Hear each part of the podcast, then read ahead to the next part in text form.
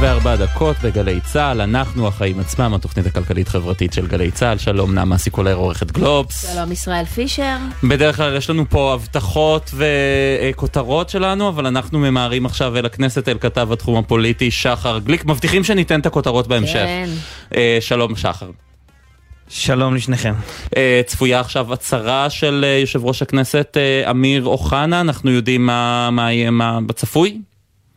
נכון, אז אחרי הרבה זמן שאוחנה כמעט ולא מדבר על כל הנושא הזה של החקיקה המשפטית, על כל העימות הזה בין בית המשפט העליון לבין הכנסת והממשלה, בדקות הקרובות יושב ראש הכנסת יישא כאן הצהרה לתקשורת, הנושא הוא פוליטי-משפטי, מה בדיוק הוא יאמר לא לגמרי ברור, אבל יש שני כיוונים שסביר מאוד שהוא יתייחס אליהם. אחד זה חמש עתירות שכרגע עומדות בפני בג"ץ בנוגע לחוקים של הכנסת או להחלטות ממשלה, ויושב ראש הכנסת כיושב ראש הרשות המחוקקת שנמצאת גם כן בעימות הזה, הגיוני מאוד שיביע איזושהי עמדה. והנושא הזה שני זה כמובן השיח באשר לדיבורי הפשרה שאנחנו שומעים בימים האחרונים. אתמול שמענו את גנץ שמהלך ככה בין הטיפות ואת נתניהו שקורא לו להגיע להסכמות ואחר כך תוקף אותו כשהוא לא מתכנס בבית הנשיא. עכשיו, יושב ראש הכנסת אוחנה תמיד שמר על המקום הזה של להלך בין הטיפות. מצד אחד הוא ליכודניק, הוא פעיל הוא פעיל ימין, הוא הרבה שנים נלחם את המאבק הזה בכל המערכת המשפטית. הוא גם היה מאוד דומיננטי שחר ביחס לסוגיות המשפטיות, הוא יחסית אפילו היה מיליטנטי בעבר ברפורמות שצריך לעשות במערכת משמעית. המשפט, כן. חד, חד משמעית, עוד, עוד כשהוא היה שר משפטים וגם לפני הבחירות האחרונות, כל, כל השנים אוחנה תמיד הוא זה שהיה בראש מרימי הדגל שקורא לרסן את מערכת המשפט. בתפקיד הזה של יושב ראש הכנסת הוא כן שומר על איזשהו מקום קצת יותר אה, אה, אה, מתון, רגוע, לא רוצה להיכנס לתוך הקלחת הזו ועד היום פחות או יותר הלך בין הטיפות, נתן גם איזושהי ביקורת קטנה פה ושם על הדרך שבה התנהלו הדברים אה, בראיונות בגופי התקשורת בעיקר לא דיבר המון, בעיקר שתק סביב הנושא הזה, לא התבטא המון, ועכשיו אנחנו צפויים לראות איזושהי הצהרה שלו. מעניין מאוד יהיה לראות האם הוא באמת עדיין שומר על הקו הזה שמהלך בין הטיפות, בין הפוליטי לבין אה, אה, המקום הממלכתי שלו כיושב ראש הכנסת, או שפתאום אוחנה יבוא ונשמע אותו עם איזושהי נקיטת עמדה ברורה יותר, אה, אה, נחרצת. נצטרך לראות ממש בדקות הקרובות כשהוא יעלה לכאן. אגב, שמענו גם בכירים בליכוד בימים האחרונים, כמו גלנט ושר הכלכלה ניר ברקת, שכן מדברים על הרצון והצורך להגיע לפשרה. למעשה נראה שזה, הגענו למצב של סוג של פילוג בליכוד, אז גם מעניין לראות לאיזה מחנה משתייך עכשיו אמיר אוחנה. חד משמעית, ראינו גם אקוניס שהצטרף אליהם, אבל צריך לומר, כל הנושא הזה הוא גם סביב שיח שלם שמתחיל עכשיו בכל מחנה הימין, לא רק בליכוד, של פתאום אנחנו שומעים עוד ועוד קולות, שפתאום נשמע להם שכן רלוונטי פשרה, שכן אפשר להגיע, שכן אפשר להרגיע את הרוחות, שמנסים אולי להכין את הקרקע לקראת פשרה כזו, אם אכן תגיע. ואוחנה באמת בעניין הזה נמצא בין שני המחנות. מצד אחד, מחנה יריב לוין, מהאנשים שהכי דחפו, ומהצד השני ממתג את עצמו בתקופה האחרונה כאחד מהמתונים בליכוד, כאחד מהממלכתיים, כאחד מהאנשים שנמצאים לצידם אולי של ברקת, של אדלשטיין, של גלנט, ששמענו אותם השבוע, קוראים להגיע לפשרה ולהרגיע את הרוחות. כן, צריך להגיד גם שההודעה הזו על כך שיושב ראש הכנסת אמיר אוחנה צפוי לתת היום הצהרה, זה לא משהו שהגיע מעכשיו לעכשיו, זו הודעה שפורסמה כבר אתמול בשעה מוקדמת יחסית. זאת אומרת, משהו מאוד מתוכנן, אתה אומר ישראל, אגב, פנינו אליו היום, אמרנו אולי ככה נצליח לשכנע אותו לעלות אלינו לשידור מיד אחרי, או אפילו לא השיב לנו, כנראה הוא ככה נערך לחתיכת אירוע. תגיד, שחר, אנחנו יודעים אם הוא מתואם עם נתניהו, משהו על מאחורי הקלעים? אני מבין שכן יש איזה שהם, לא, לא יודע אם מתואם, אבל זאת אומרת בלשכת ראש הממשלה כן יודעים מה הולך לקרות פה בדקות הקרובות. הם כן נערכים לאירוע הזה, עד כמה הם מרוצים מזה או מתואמים מזה, לא לגמרי ברור, אבל אני מתקשה להאמין שבשלב הזה אוחנה ילך נגד על הראש שלו, אבל הנה בוא נראה, ממש עכשיו יושב ראש הכנסת מגיע, ההצהרה מתחילה ממש עכשיו. כן, אנחנו uh, ננסה להתחבר uh, לשידור ההצהרה, מיד uh, אם, אם תוכל להעביר את המיקרופון שלך איכשהו אולי. ידבר כמובן כן. על הפרדת הרשויות. או, הנה יושב ראש הכנסת מגיע. הנה, כן, אנחנו, בואו נשמע את הדברים של יושב ראש הכנסת. אנחנו שומעים בו, כן, הנה, הנה הדברים שאנחנו שומעים עכשיו. אפשר להתחיל? אזרחי ישראל, ראשית, אני רוצה לפתוח באיחולי החלמה מהירה לפצועים שנפצעו היום בפיגוע בירושלים. עדות לכך שאויבינו משחרים להורגנו בלי שום קשר למחלוקות הפנימיות שיש בינינו, ואות לכך שעלינו להוסיף ולעמוד איתן מולם, כולנו יחד. ערב השנה החדשה, מדינת ישראל נמצאת על סף פרשת דרכים. הצורך לאזן בין הרשויות מתחדד יותר מתמיד, כאשר נדמה שגם הגבול האחד שטרם נחצה עד כה, והוא ביטול של חוקי היסוד על ידי הרשות השופטת, עלול חלילה להיחצות. הערב, כיושב ראש הכנסת, אני מבקש להציב תמרור עצור. מאז 1977 ועד היום מתחולל תהליך של שאיבת סמכויות מהדרג הנבחר, שהיה עד אז כמעט כל יכול, אל הדרג הממונה, שהוא היום כמעט כל יכול, מגמה שהוסיפה להתעצם בשנות התשעים עם הכרזת בית המשפט העליון על כך שבכוחו לפסול חוקים של הכנסת אך משום שאינם הולמים להשקפתו את הערכים שבחוקי היסוד. כעת אנו ניצבים בפני צומת חדש ומסוכן שעלול לדרדר אותנו לתהום כאשר בזמן הקרוב יקיים בית המשפט העליון דיונים בשאלת תוקפם של חוקי היסוד. ישראל היא מדינה דמוקרטית. בדמוקרטיה הריבון הוא העם. את ריבונותו מאציל העם אל נבחריו, כל אזרח לפי השקפתו ורצונו, אשר מקבלים, בין אם בהסכמה רחבה ובין ברוב קולות, את ההחלטות והחוקים עבורו. כך היה וכך יהיה. במדינה דמוקרטית מערכת המשפט מכבדת את הריבון, הלא הוא העם, ואת בחירותיו, והכבוד הזה הוא הדדי. אין ולא יכולה להיות מחלוקת על השאלה האם הכנסת הסמיכה את בית המשפט לפסול או לשנות חקיקת יסוד. התשובה על כך היא בלאו מוחלט. אין אף דבר חקיקה שמסמיך, ואפילו ברמז, את בתי המשפט לעשות כן.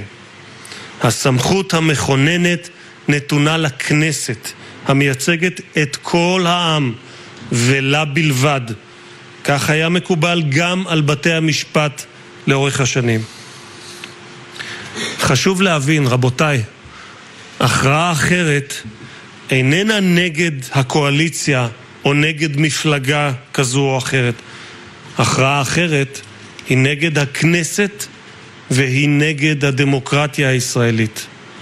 בעד חוקי היסוד שהעבירה הכנסת העשרים וחמש בראשותי, הצביע רוב של חברי הכנסת, כפליים בדיוק מאלה שהצביעו בכנסת השתים עשרה בעד חוק יסוד כבוד האדם וחירותו. דבר שלא הפריע למערכת המשפט לעשות בו שימוש יותר מבכל חוק, חוק יסוד אחר כדי לבטל את החלטות הכנסת והממשלה. החוקים שעברו בכנסת הזאת לא עברו במחטף באישון לילה בזמן ממשלת מעבר כמו החוק ההוא, אלא לאחר דיון ציבורי משמעותי ועמוק שהתקיים גם בכנסת וגם מחוצה לה. חוקי היסוד הללו הם חוקי יסוד לא אך משום שהתקבלו ברוב של חברי הכנסת ובכותרתם מתנוססות המילים חוק יסוד. הם חוקי יסוד כי הם עוסקים ביסודי היסודות של המשטר הדמוקרטי, ביחסים שבין הרשויות ובשאלה מי יכול להדיח ראש ממשלה? והתשובה, רק העם, באמצעות נבחריו, אותו הגורם שהסמיך אותו לכהן בתפקיד זה. לזה ייקרא דמוקרטיה. אם חושב בית המשפט לבוא ולומר כי אין לחוקי היסוד מעמד מיוחד ועל כן בכוחו לבטלם או לשנותם שינוי כלשהו, לרבות מועד כניסתם לתוקף, הרי שכל פסקי הדין שבהם פסל בית המשפט לאורך השנים חוקים וההחלטות של הכנסת והממשלה מכוחם של חוקי היסוד בטלים ומבוטלים, שאחרת איך תסביר את היתכנותם המשפטית?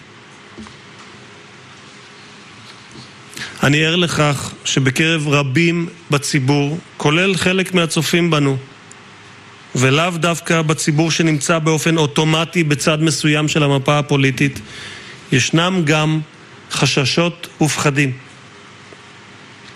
גם אם אינני שותף לפחדים הללו, אינני יכול לבטל אותם או את האוחזים בהם כלאחר יד. אין בקרבנו רבים שלא ימצאו במעגל המשפחתי, החברתי או המקצועי שלהם אנשים יקרים, טובים ואהובים, השותפים לחששות ולפחדים אלה. אה, אבל כן, המענה- אלה הם דברים אה, מאוד מאוד מאוד מעניינים אה, של... וברורים. זאת אומרת. דיברנו קודם, שחר הזכיר גם את ההליכה שלו קצת בין הטיפות, את הניסיון לשמור על ממלכתיות, אבל הפעם אמיר אוחנה יוצא ככה מלא ואומר, זו, זו, זו זו... כן, כן, מי יכול להדיח ראש ממשלה? רק העם באמצעות נבחריו. ועוד אה, אה, ציטוטים אה, מעניינים. אה, גבול ביטול אה, חוקי היסוד עלול להיחצות. אני מבקש להציב תמרור עצור. מזהיר בעצם כאן את יושב ראש הרשות המחוקקת, מזהיר כאן את הרשות השופטת. וזאת נקודה מאוד חשובה, ישראל, אני חושבת, כי מעבר לעובדה, אני חושבת שאמיר אוחנה מדבר לציבור, הוא מדבר לשופטי בית המשפט, ומעביר להם מסר, אגב, בקול מאוד מתון, בטון, בטון מאוד ממלכתי, אבל המסר מאוד מאוד מאוד חד. כן, מסר מאוד חד, אין ואנחנו... אף דבר חקיקה שמסמיך, הוא אומר, ואפילו ברמז את בית המשפט לעשות כן. אז אנחנו רוצים עכשיו לקבל תגובות לדברים מהנאום של אה, יושב ראש הכנסת אמיר אוחנה ממשיך, עוד נחזור אחר כך לכתבנו שחר גליק כדי שיסכם עבורנו את הדברים, אבל בינתיים אה, אנחנו רוצים לשמוע תגובות שלום לך חברת הכנסת אה, קארין אלהרר, יש עתיד, חברת הוועדה לבחירת שופטים. שלום. ערב טוב לכם, ערב טוב למאזינים. תגובתך לדברים, ה... צריך להגיד חריפים האלה של יושב ראש הכנסת.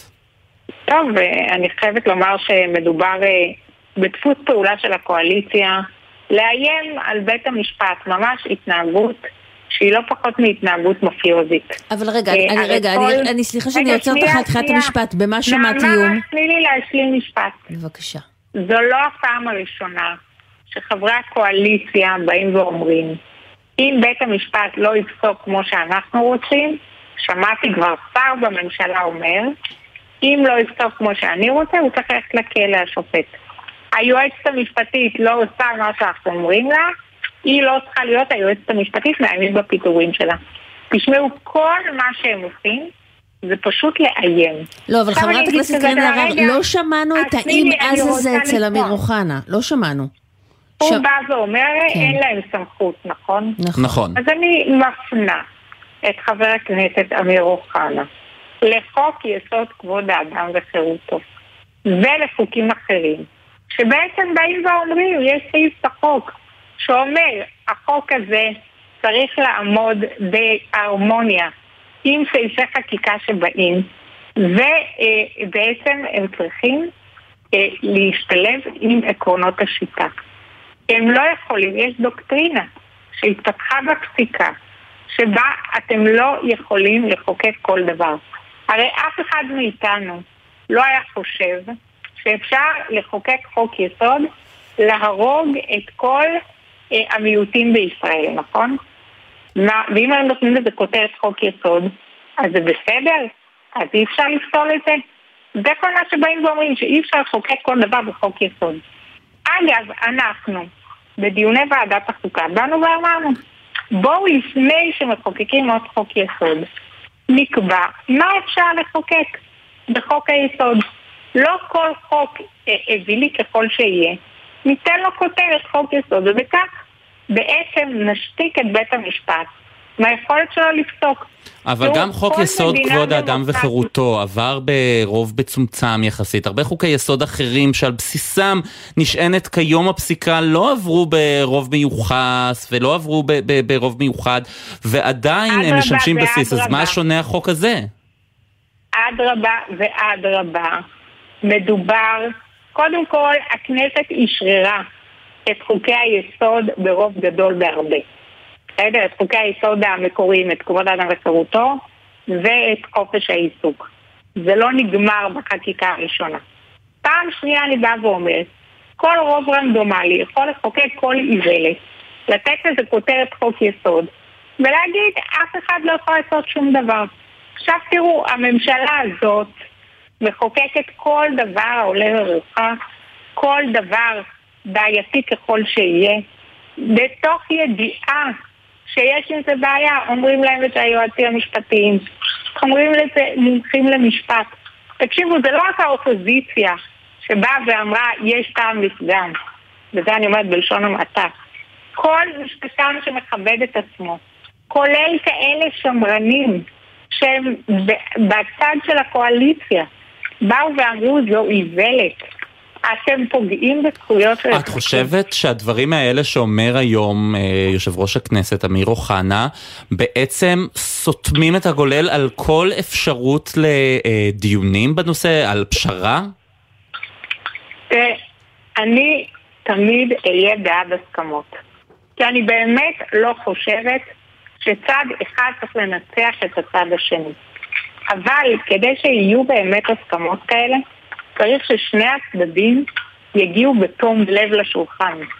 למרבה הצער, אנחנו רואים שוב ושוב את בנימין נתניהו, שהוא בכלל בניגוד עניינים בכל האירוע, בסדר?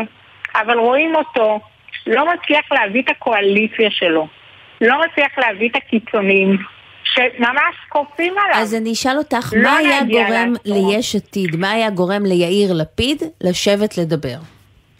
איזה סוג של אמירה, איזה סוג של הצהרה, איזה סוג של הודעה, איזה סוג של פתרון? לא, אני שואלת באמת, כאילו, מה את חושבת שיכול... זה לא סוד אבל.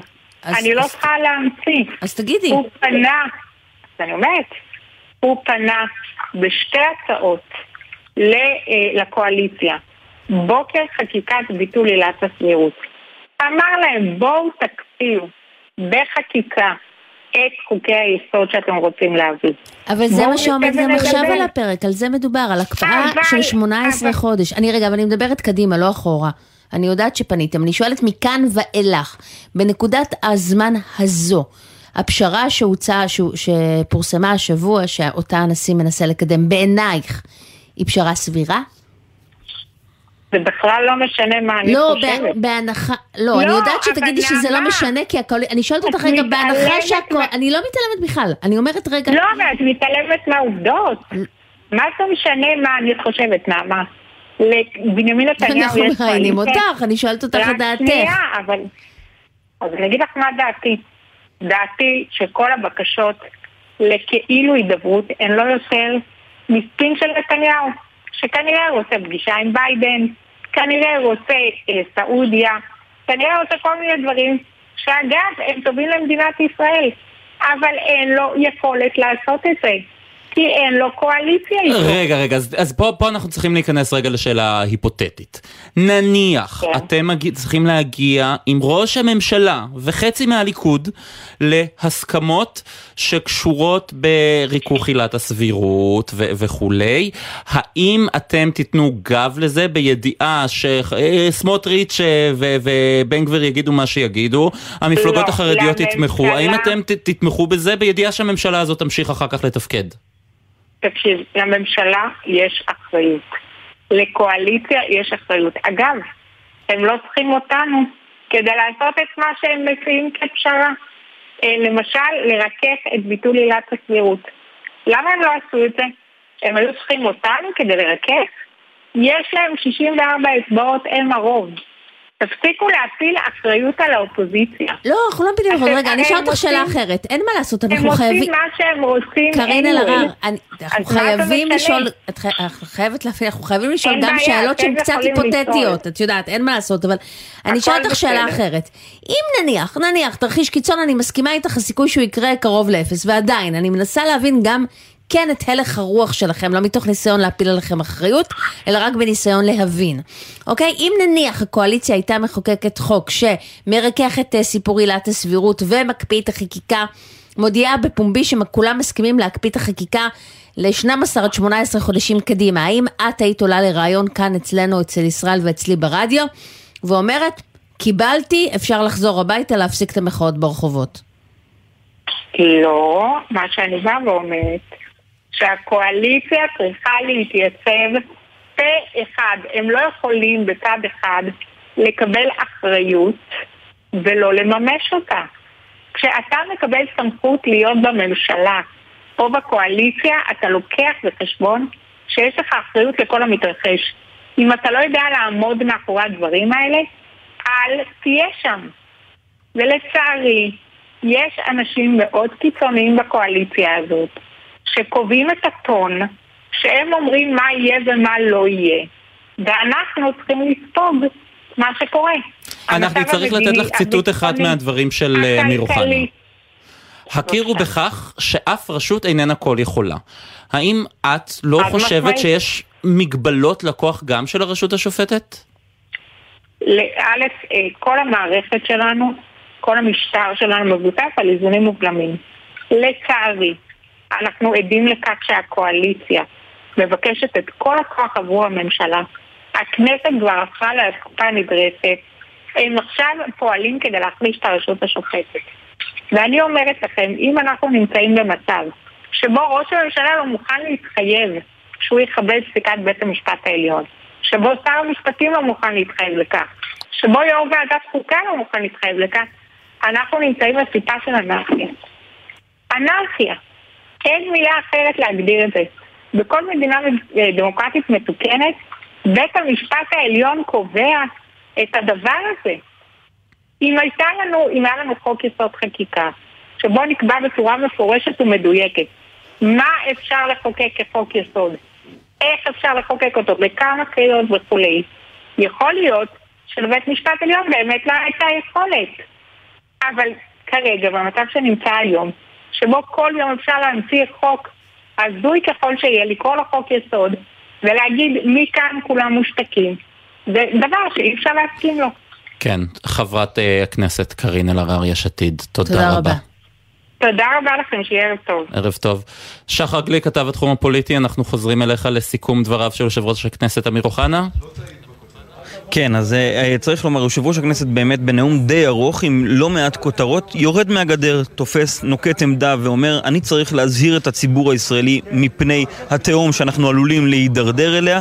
כרגע בפני בית המשפט ניצבת ההכרעה והוא עלול לבטל חוקי יסוד, אז אוחנה אומר לבית המשפט אין סמכות לעשות דבר כזה, זה לא קורה. הוא אומר אני נושא את הדברים האלו לא כחבר מפלגה כזו או אחרת, אלא כיושב ראש הכנסת, וקורא לשופטי בג"ץ אה, אה, להכיר, הוא אומר להם, מבקש מבית המשפט ושופטיו, הכירו במגבלות הכוח שלכם. אף רשות איננה כל יכולה. הרשות המבצעת, אומר אוחנה, אני משוכנע שכבר הכירה במגבלותיה בשנה האחרונה. הרשות המחוקקת הכירה, אני יודע זאת, הוא אומר, והגיע הזמן שגם הרשות השופטת תכיר במגבלותיה, אין לכם שום סמכות לפסול חוק יסוד, מי שמקבל את ההחלטות בדמוקרטיה זה העם, כך אומר יושב ראש הכנסת.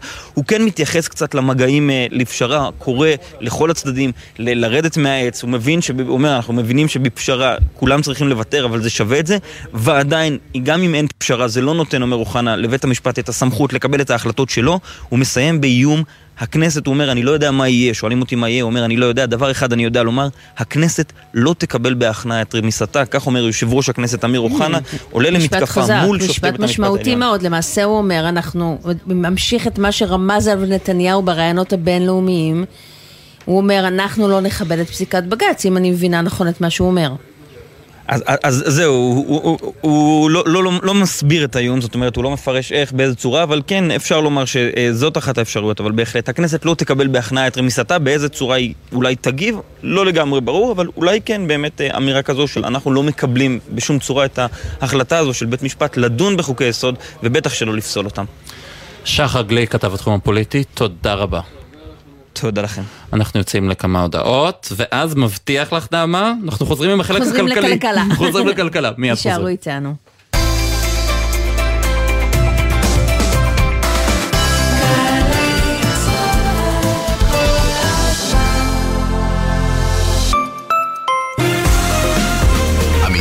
קרנות השוטרים. אסום נדל"ן, הבונה בשכונת הבוסתנים החדשה בשדרות, ומציעה לעמיתי קרנות השוטרים מחירים ותנאים בלעדיים על מגוון דירות. לפרטים היכנסו לאתר קרנות השוטרים או חייגו כוכבית 2061. קרנות השוטרים קודם כל בשבילך. הכירו את אריה, נהג מכבש בפנסיה, עבד במע"צ 45 שנה.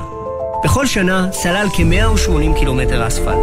הכפילו בכל שנות עבודתו ותבינו שאם נחבר את כל הדרכים שסלל, נוכל להגיע עד סלוניקי, שממנה עלה ארצה. רספקט, אריה. תנו כבוד למבוגרים שלנו. הם ראויים לזה. הביטוח הלאומי, לצדך ברגעים החשובים של החיים. משרתי הקבע היקרים, מנהלת המגורים של צה"ל ממשיכה את תנופת הבנייה ברחבי הארץ ומזמינה אתכם לבנות בית בתנאים ייחודיים באחד ממיזמי המגורים הצבאיים המוקמים בימים אלה באזורים שונים בארץ ראשון לציון, כפר תבור, כרמית, בית שמש וקריית אונו. חפשו בגוגל עמותות המגורים והצטרפו לאלפי משרתים מאושרים.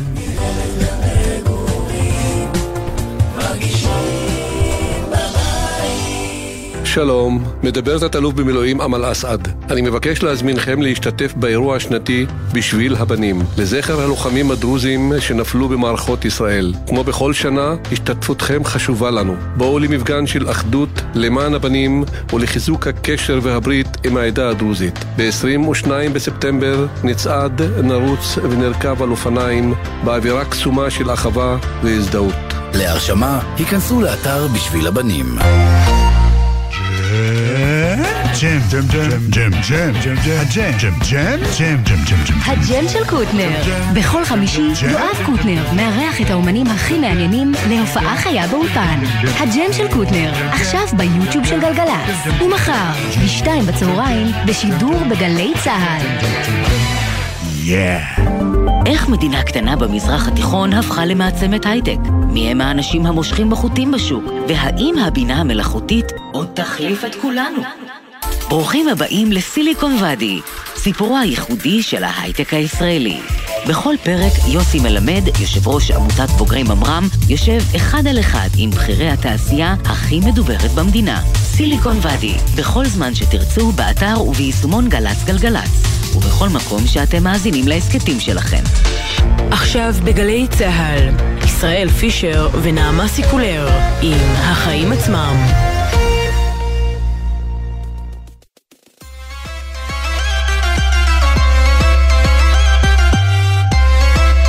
6.31 בגלי צה"ל, אנחנו החיים עצמם בתוכנית הכלכלית-חברתית של גלי צה"ל, עכשיו מתחילים את החלק הכלכלי, שלום נעמה סיקולר עורכת בלוץ. שלום ישראל פישר.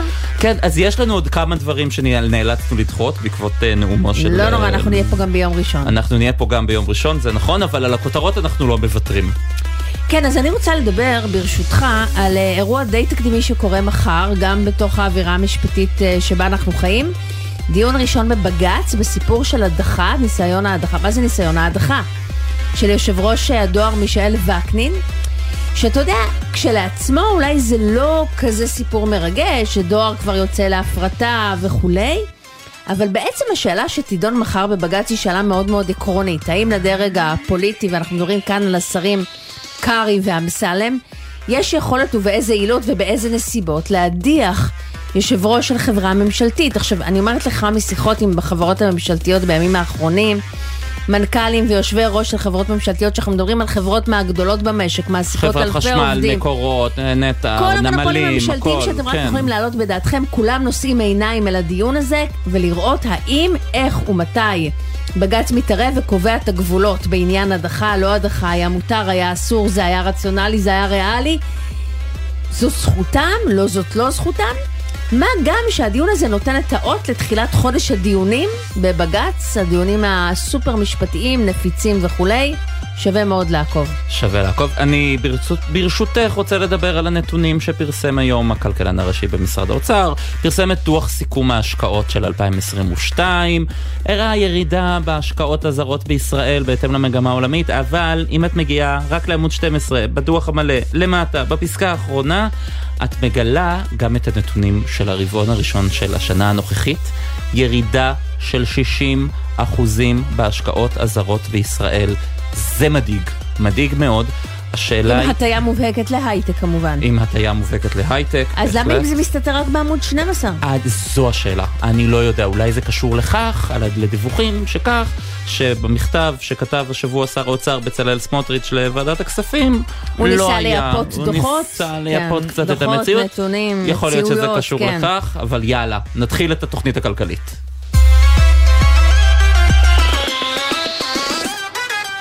אנחנו פותחים, מה זה פותחים? ממשיכים עם uh, הדוח שפרסם היום המשרד להגנת הסביבה, דוח מפלס, מפלס זה נקרא, מרשם פליטות לסביבה, דוח שמפורסם בכל שנה, שאומר בעצם כמה דברים רעים אנחנו נושמים וכמה גזי חממה אנחנו נושמים.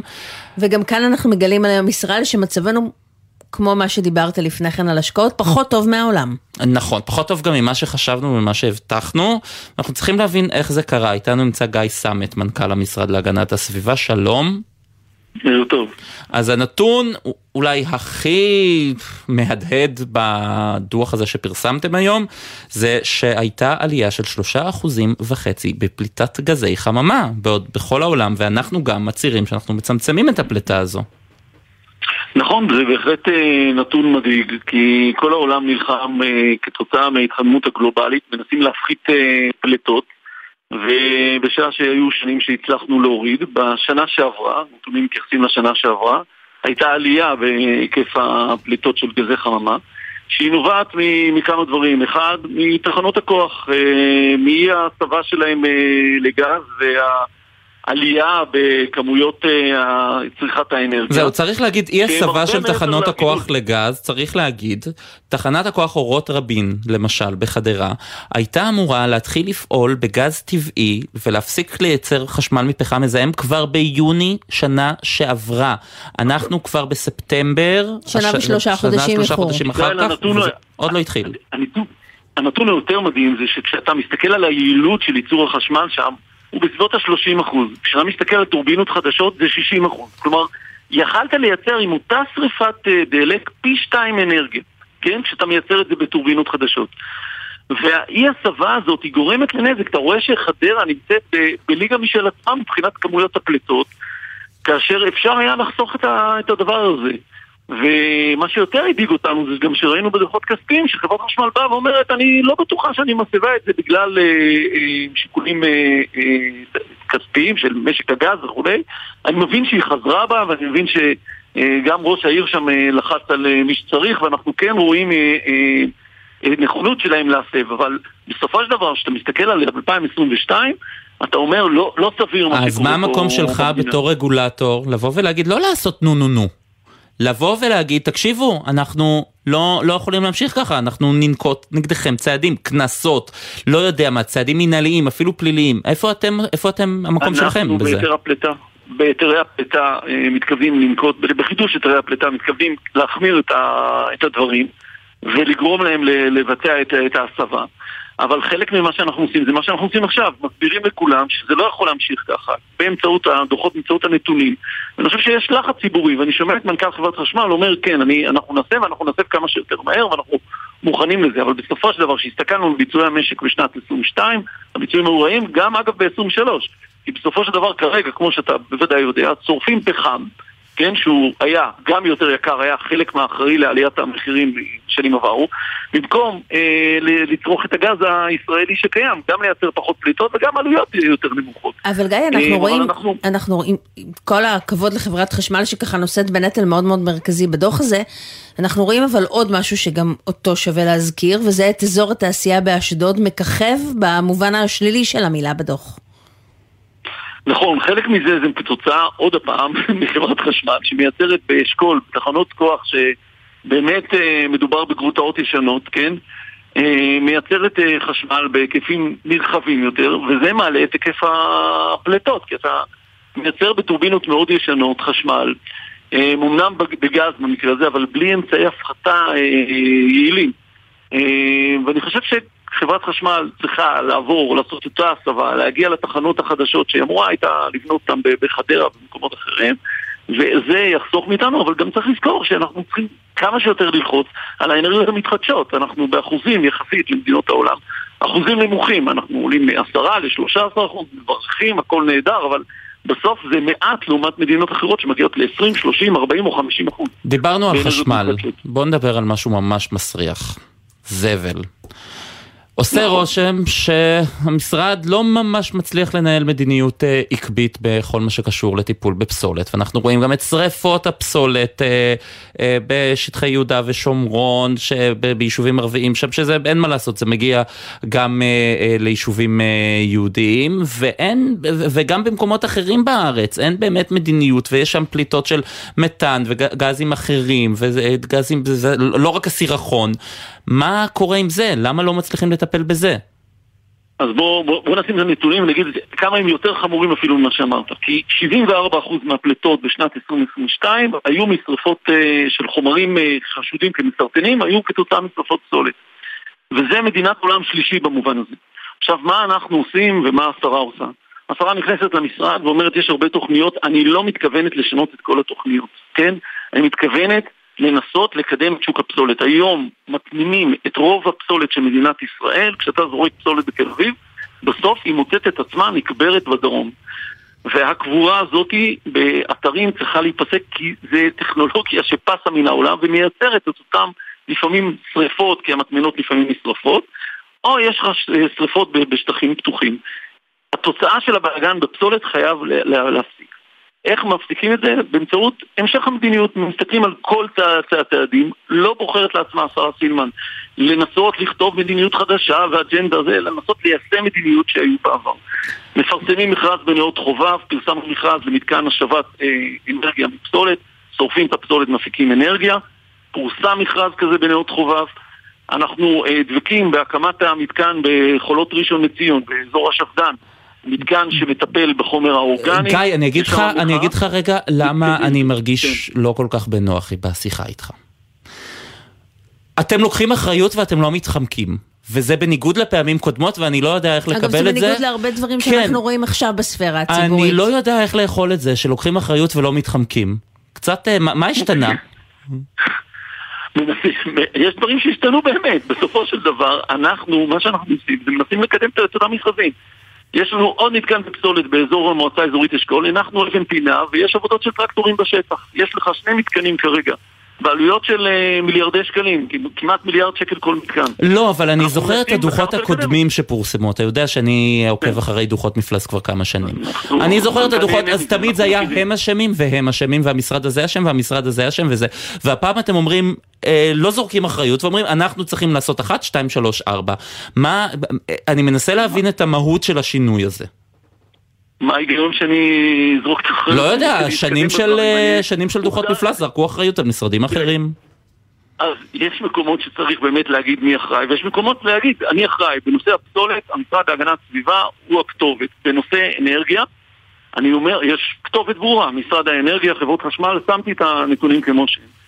אה, ואני חושב שצריך, שהדרך להגיע להישגים זה גם לקחת על עצמך את האחריות. לנסות לקדם את זה ולהגיד דברים גם לא פופולריים. אה, ואנחנו אומרים אותם, אנחנו מקימים מתקני טיפול בפסולת, אף אחד לא רוצה מתקני עד הבית שלו.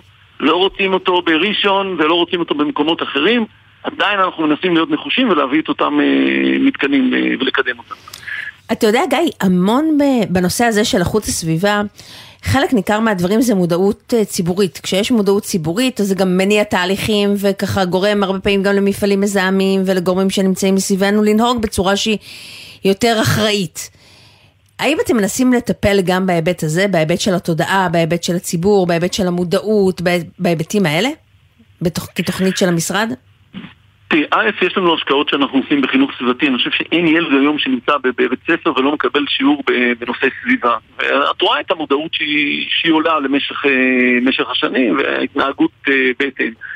Um, עדיין יש פער בחברה הישראלית. החברה הישראלית לא דומה לחברה מערבית אחרת שבה הנושא הסביבתי הוא אולי אחד מ... לא יודע, מחמשת הנושאים העיקריים שהחברה דנה בה. Uh, אם לא הראשון שבהם. Uh, החברה הישראלית עסוקה בנושאים אחרים לצערנו, כן? Uh, ואי אפשר להתעלם מזה, וזה בהחלט משפיע על זה שכשאנחנו רוצים לקדם חוק אקלים, אז במקום uh, להגיד לנו לכו לחוק עוד יותר קיצוני, תאתגרו את עצמכם, תרוצו לשם, אה, באים ואומרים לנו אנחנו לא רוצים את החוק. אה, ואנחנו עומדים שיקודם חוק, חוק, אה, חוק אקלים ומנסים להגיע לסיכום, אני מקווה שבשבועות... סיכום עם מי? למה לא בעצם? כי זה, זה אותו שייך לאותה תודעה שדיברת עליה, שכשאת מגיעה למשרד האוצר, ואנשים יותר מוטרדים מזה שבאמצעות החוק הזה לא נגרום להוצאה משקית גדולה מדי, ולא מוטרדים מזה שיש שיטפונות ומדינת ישראל צריכה לנהוג כמו יתר המדינות. תקבל את, ה... את דירת הגורל שצריך לצמצם את הפליטות, שאי אפשר לשרוף פחם, שצריך להפסיק אה, אה, לזלול חשמל בכמויות, אה, לנסות להתייעל. אה, את הדברים האלה הם מנסים לדכא מבחינתם כי הם רואים הוצאה משקית. ואנחנו רואים את הבעיה הסביבתית. עכשיו, אני מסכים שאם השיח הציבורי היה יותר בנושא סביבה, אז היינו מקבלים אנשי אוצר שאומרים, אנחנו מבינים את המשמעות ה... הזו. בקיצור, זה גם, גם עלינו ללחוץ יותר uh, על מקבלי ההחלטות. חוק 2024, כן. חוק אקלים. כל אחד.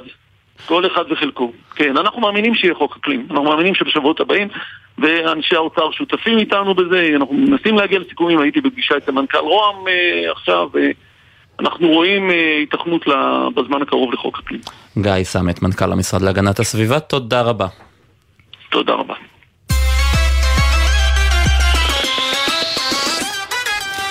טוב, מה? מה מאיפה קורה נתחיל? בדולר? מהנפט או מהדולר? דולר. מהדולר. הוא מתחזק עכשיו. הוא מתחזק גם עכשיו, מה, כמעט... אה, כשנכנסנו לתוכנית הוא התחזק, 383. 383, זה מדהים. מדהים. זה, אני, אני זוכר שבאוגוסט שנה שעברה טסתי לחו"ל, 328. 328, מדהים. אגב, הנגיד אמר השבוע שאנחנו מדברים על אה, פער של 10% לפחות. לפחות, כן, בין משהו כן. שווה. טוב, אה, ננסה להבין מה קורה עם הדולר. איתך קובי שגב מאקורד בית השקעות. ערב טוב נעמה, ערב טוב ישראל. כמה מזה זה פסיכולוגיה וכמה מזה זה משקיעים ותנועות וזרים ודברים אמיתיים שקורים? קודם כל הכל זה פסיכולוגיה, הכל זה תחזיות, כולם מנסים לחזות מה, מה הולך להיות, אבל מה שאנחנו רואים בדולר והדאגה, מה שישראל מדבר, זה שני וקטורים שעובדים שניהם באותו כיוון. אנחנו רואים פה את ההשפעה המקומית, שאנחנו רואים את חוסר ההסכמות ובעצם את הזיגזוג שאנחנו רואים אה, מצד אחד אה, רצון לפשרה ואז הכחשות, אז השוק הזה, השוק, שוק המטח מקבל את זה פה בארץ בצורה לא טובה, ואנחנו רואים את ההשפעה הזאת. יש עלייה בהשקעות של ישראלים בחו"ל, ויש ירידה על מה שדיברתם מקודם, ירידה בהשקעות של זרים בארץ, בדגש על הייטק, כמו שאמרתם. אז זה בעצם... זהו, אז צריך להגיד. שחוץ מהמשבר הזה. צריך להגיד שחוץ מה... מה שאנחנו מדברים עכשיו על הדולר, המשבר הזה בהייטק, בסופו של דבר, בגלל שנכנס הנה פחות כסף זר, הוא משפיע על הכיס של כולנו באמצעות הדולר. ובוודאי, גם על הדולר יש השפעה על האינפלציה כמובן, ויש השפעה על הישארות הריבית ברמה גבוהה, כל זה תהליכי שרשרת. אבל עוד דבר מאוד חשוב, זה וקטור שני שקורה עכשיו בעולם. אנחנו מסתכלים בחודש האחרון, מה שנקרא הדולר אינדקס, זאת אומרת הדולר מול כל המטבעות האחרים הוא גם מתחזק. אנחנו ראינו התחזקות של הדולר מול היין, מול ה... מול ה... אה, אה, מול המטבעות האחרים. זה, זה נובע בגלל שבארצות הברית היום בריבית של חמישה וחצי אחוז, היום זה המדינה המפותחת עם, מהריביות הגבוהות בעולם. וכל אחד מאיתנו יכול לראות את זה בכיס שלו, היום פקדונות במטח, פקדונות בדולר. אה, מעניקים לך ריבית אה, גבוהה יותר אבל מה שמעניין הוא, זה. זה, אם אנחנו רואים שהדולר מתחזק בכל העולם מול המטבעות אה, הזרים, היינו צופים אולי לראות שהאירו לפחות, או מטבעות אחרים, בישראל המסחר במטח הוא בעיקר בדולר צריך להגיד, אבל גם האירו פה עדיין חזק מאוד, הלירה סטרלינג מאוד אה, התחזקה מול השקל, זאת אומרת, זה, זה, אולי הדולר נכון. יתחזק יותר מהם, אבל גם המטבעות הזרים האחרים עדיין חזקים מאוד מול השקל. ההתחזקות של כל המטבעות זה או ההשפעות תגיד את זה הפוך, הפנימיות. או שקל חלש. השקל חלש, נכון. נכון, השקל נחלש בגלל הבעיות הפנימיות שלנו. אגב, דיברת על שני וקטורים, רואים- קובי, אתה יודע להגיד לנו ככה באחוזים כמה כמה?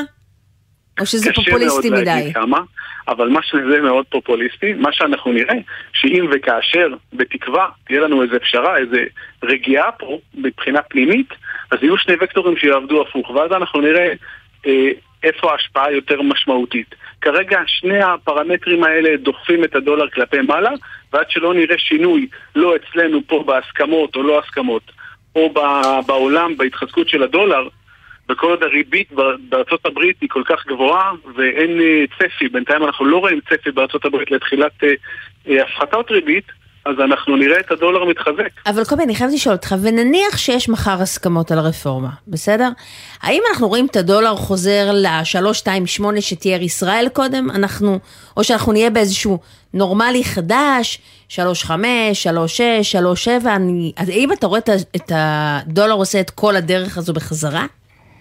קשה לראות את כל הדרך למטה, כי ההשפעה של הדולר, כל עוד הריבית בארצות הברית היא ברמה הזאת חמישה וחצי אחוז, אבל בטח שאם אנחנו נראה פה הסכמות, אנחנו נראה יר, ירידה. מה שאמרת נורמלי החדש, זה יכול להיות 3.7, זה יכול להיות 3.6, כל מספר זוכה. מה שכן, אנחנו נראה את הרגיעה פה, ואני לא יודע כמה כספים באמת ייכנסו, כי אנחנו נמצאים באיזה סחרחרה עולמית, אבל בארץ, מבחינת זרימת הכסף של ישראלים אה, החוצה, אנחנו נראה אה, ירידה בווקטור הזה, ואז mm-hmm. אנחנו יכולים לקבל נורמלי חדש בדמות של 3.6-3.7.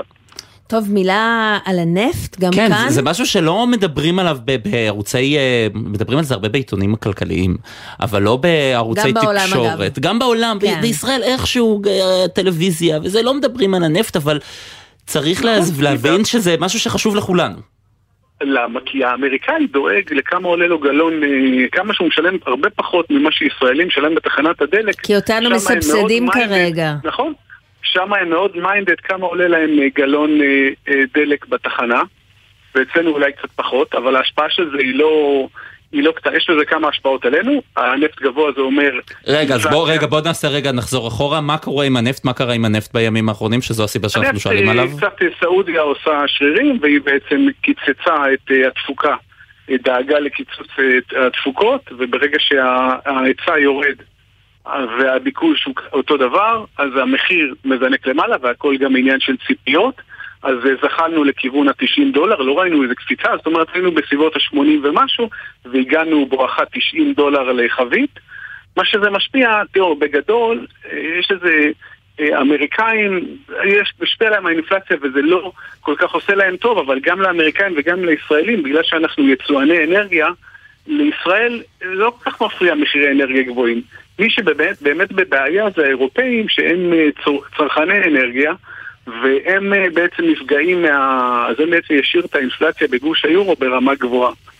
אנחנו, זה טוב לנו כי אנחנו יצואני גז, אז זה בסדר לנו. מבחינת הצרכן הפרטי זה פחות טוב כי האינפלציה אולי תקפוץ למעלה גם עם הדולר. או שמשרד האוצר. יצטרך לסבסד עוד יותר את כמה אפשר, אני לא, הסבסוד הזה הוא לא יהיה לנצח, אי אפשר לבנות עליו לנצח. בייחוד עם המצב הכלכלי, גם על האוצר צריך מקורות, וזה יכול לגרום לעוד תקופה של ריבית גבוהה, כי מתישהו כן יתחילו להפחית ריבית בעולם, אבל יכול להיות שזה ידחה את זה בעוד תקופה מסוימת. קובי שגב מאקורד בית השקעות, תודה רבה. בנימה אופטימית. כן, כן, זה ממש אופטימי. תכף נעבור לברק בטה שייקח אותנו קצת רחוק מפה. לטיול, כן. קובי שגב, תודה רבה. ערב טוב. מטבע חוץ האות הזה מכניס לאווירה של הפינה. שלום לך ברק בטש. שלום ישראל ונעמה. האווירה של הפינה, אתה מדבר איתי בעצם על אווירה רגועה כאילו של, של חו"ל? זה מה שאתה אומר בעצם. של חו"ל, אנחנו אה, איתך בפינה לאסקפיזם. בשביל מה אנחנו מביאים אותך? אה, טוב, בסדר, צודק. אה, כן, היום בפינה, אה, ונציה. למה ונציה? ונציה החליטה... שהיא מריצה ניסוי, ניסוי שבו מעתה מי שמאיתנו יבחר לטוס לעיר הפופולרית, יצטרך לשלם סביב 20 שקל ללילה למי שירצה לשהות שם בעיר העתיקה. Uh, למה זה חלק מאיזשהו ניסוי שהם מנסים uh, להכניס ככה לעיר, האמת כבר משנת 2019, uh, ועד היום לא ממש הלך להם. למה? למה? בעיקר עניין של... איזושהי ביקורת, הם אנשים בעיקר בתוך העיר האמת, אמרו שזה לא מוצדק, הם רצו את התיירות הזו בתוך העיר. עכשיו הם החליטו... בטח אחרי הקורונה. נכון, אז הם החליטו אחרי הקורונה. Uh, בכל מקרה uh, להיצמד לתוכנית הזו, לתוכנית המקורית שלהם.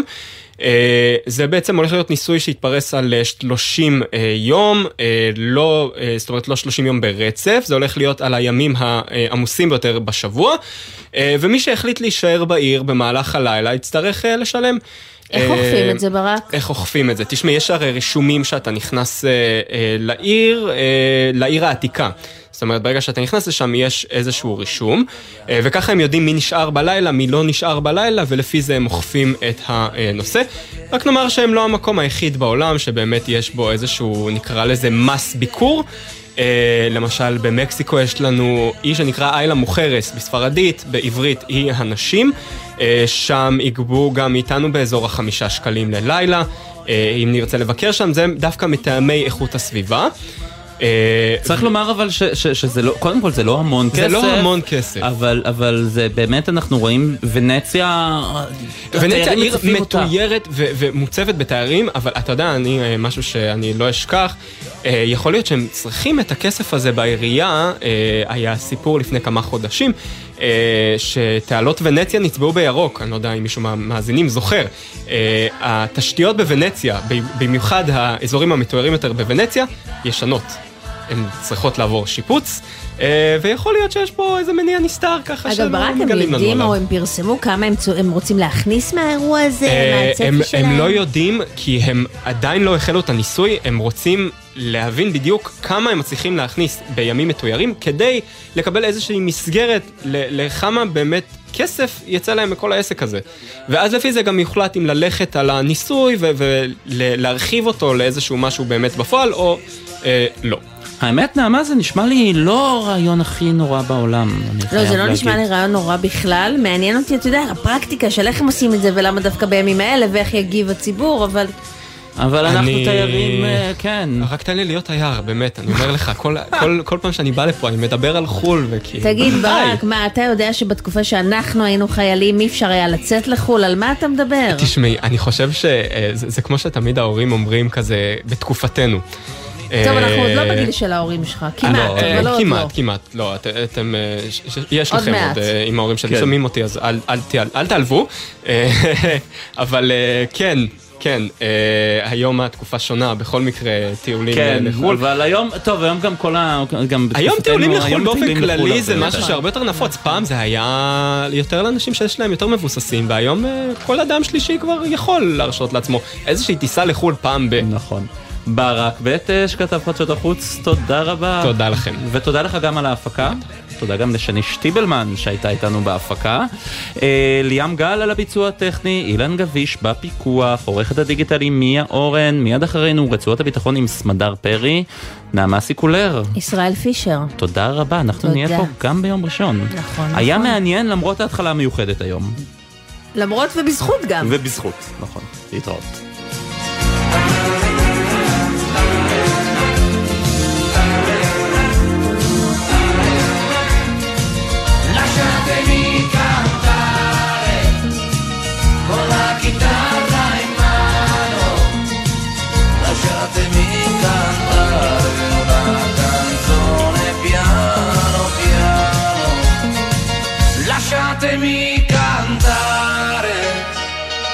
Perché ne sono fiero.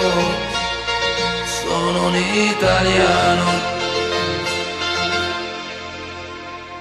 un italiano vero. בחסות הפניקס סמארט, המעניקה עד 45% הנחה בביטוח המקיף. כוכבית 5432, או חפשו הפניקס סמארט בגוגל. כפוף לתקנון המבצע, הפניקס חברה לביטוח בע"מ.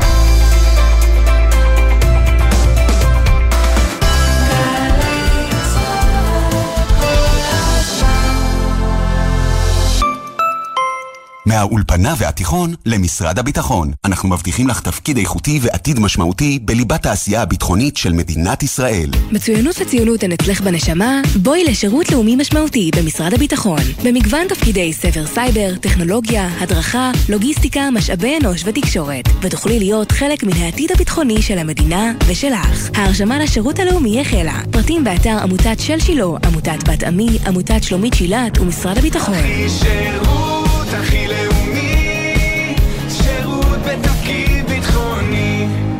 עמיתי מועדון חבר, ימים אחרונים להטבות בלעדיות על מגוון דגמי קופרה 2023. המבצע בתוקף עד 8 בספטמבר באולמות התצוגה של קופרה. פרטים בטלפון כוכבית 6331 או באתר מועדון חבר.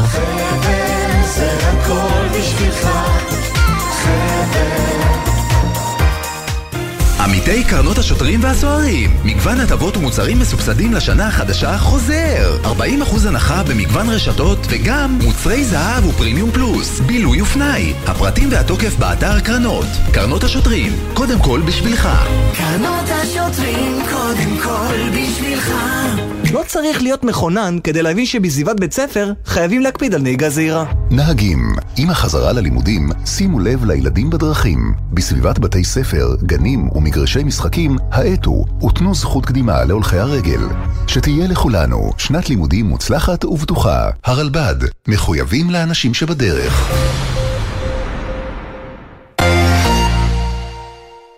איתי, אתה יודע שבשש... בטח שאני יודע שיש בש. משחק לוח, שחורים ולבנים. דיברתי רק על שש. מה שש? שישה סדרי משנה? כלא שש. כביש חוצה ישראל. לא, נו, שמונה עשרה אפס אפס. שמונה עשרה, חי. שש בערב, בשעון. השעה החדשה של התוכנית שלנו. את זה אתה צריך להכיר. מה?